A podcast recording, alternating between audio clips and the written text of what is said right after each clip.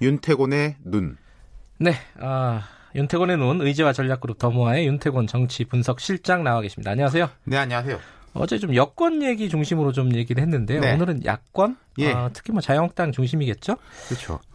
방금 박형준 교수 말씀하셨지만 상당히 겹칠 것 같은데요. 내용은 네. 뭐, 자, 보죠. 지금 원내외 병행 총력 투쟁 선언해 놓고 있지 않습니까? 네. 한국당의 목표는 단기적인 목표는 이걸 거예요. 어제, 오늘, 내일 동안 조 장관에 대한 그 반대 여론을 계속 유지시키고 조금 더 높여가지고 추석 연휴까지 끌고 간다. 네. 눈덩어리는요. 굴려놓으면은 그 다음에 스스로 굴러가지 않습니까? 더 커지잖아요. 그러니까 추석 전까지 어떻게든 이제 눈덩어리를 굴려놓겠다. 아. 이제 이런 전략이겠죠. 이렇게 장애 투쟁하고 뭐 이런 게 다 그것 때문에 하는 거겠죠? 그렇죠. 근데 예. 이제 월요일 임명장 수여하고 어제가 있었고 오늘 수요일 내일부터 연휴 시작인데 아까 김경래 앵커도 이야기했지만 좀 스텝이 꼬이는 느낌이 있는 거죠. 삐걱거려요, 좀. 네, 예. 자녀 문제 계속 터지고. 제 이제 박형준 교수 말씀하신 거 들었는데 자 장재원 의원 아들은 별개 문제고 나경원 의원 자녀 거는 물타기를 하고 있다. 네.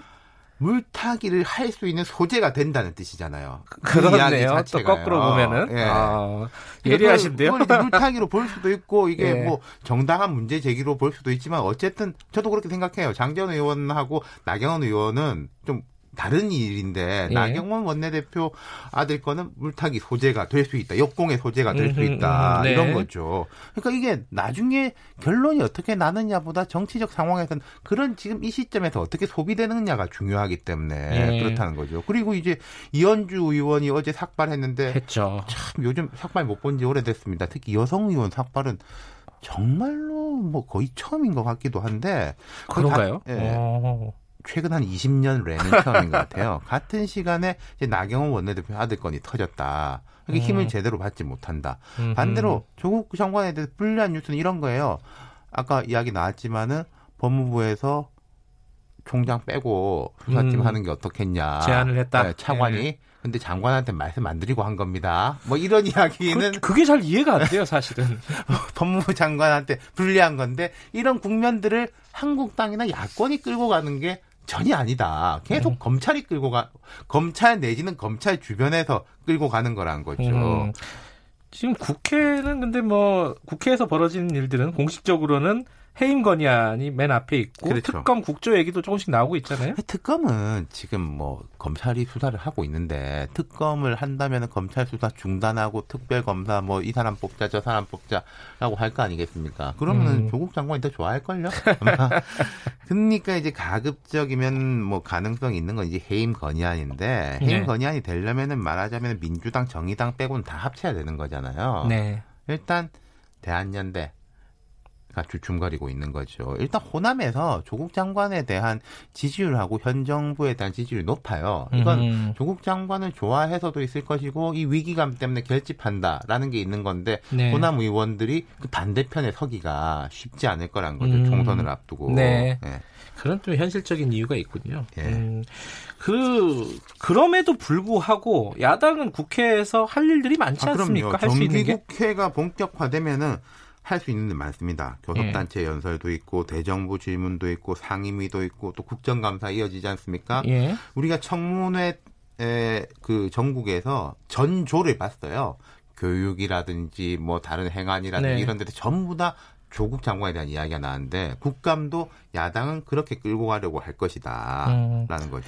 근데 여론에서 아유 지겹다 이런 것도 있, 을 거예요 분명히 피로감이 이렇게 높은 예. 거죠. 이 예. 부분이 있는 있는 것인데 예.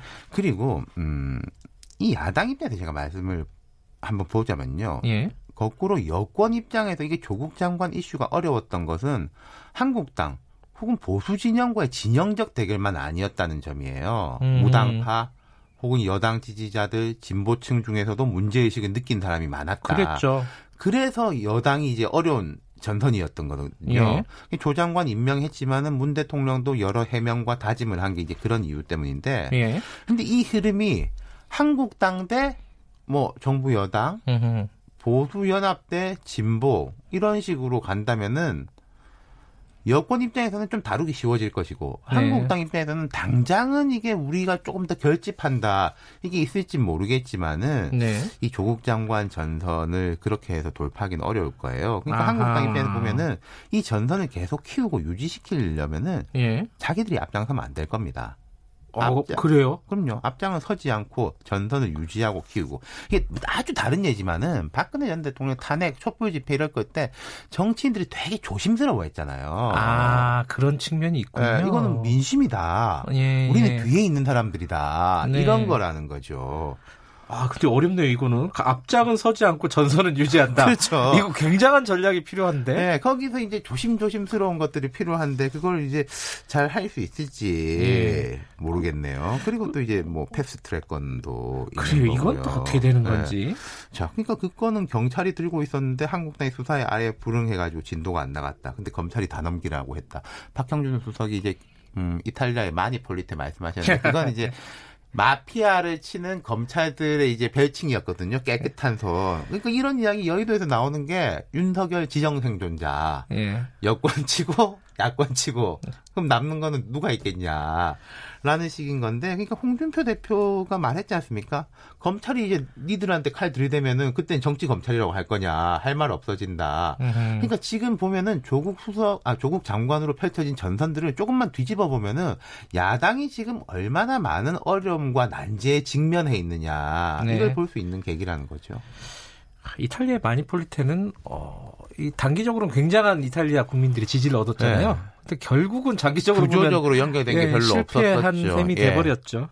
그게 또 떠오르기 떠오르기도 하네요. 네. 추석 잘 되시고요. 네, 내일 안 오시죠? 예, 저는 내일 고향에 갑니다. 윤태권의 네. 눈이었습니다. 고맙습니다. 감사합니다. 예, 김경래 최강사 2부는 여기까지 하겠습니다. 어, 문자 하나 소개해드릴까요? 음, 아, 이거는 어, 8519님이 어, 저에게 최고의 언론인은 김경래 기자입니다. 이거 굉장히 쑥스러운 말인데 그 욕하는 분들도 굉장히 많습니다. 어, 편파 방송에 딸랑딸랑 아웃 뭐 이렇게 이원호님이 또 보내주시고 아 욕도 많이 먹고요. 자, 2부 여기까지 하겠습니다. 잠시 후 3부에서 뵙겠습니다.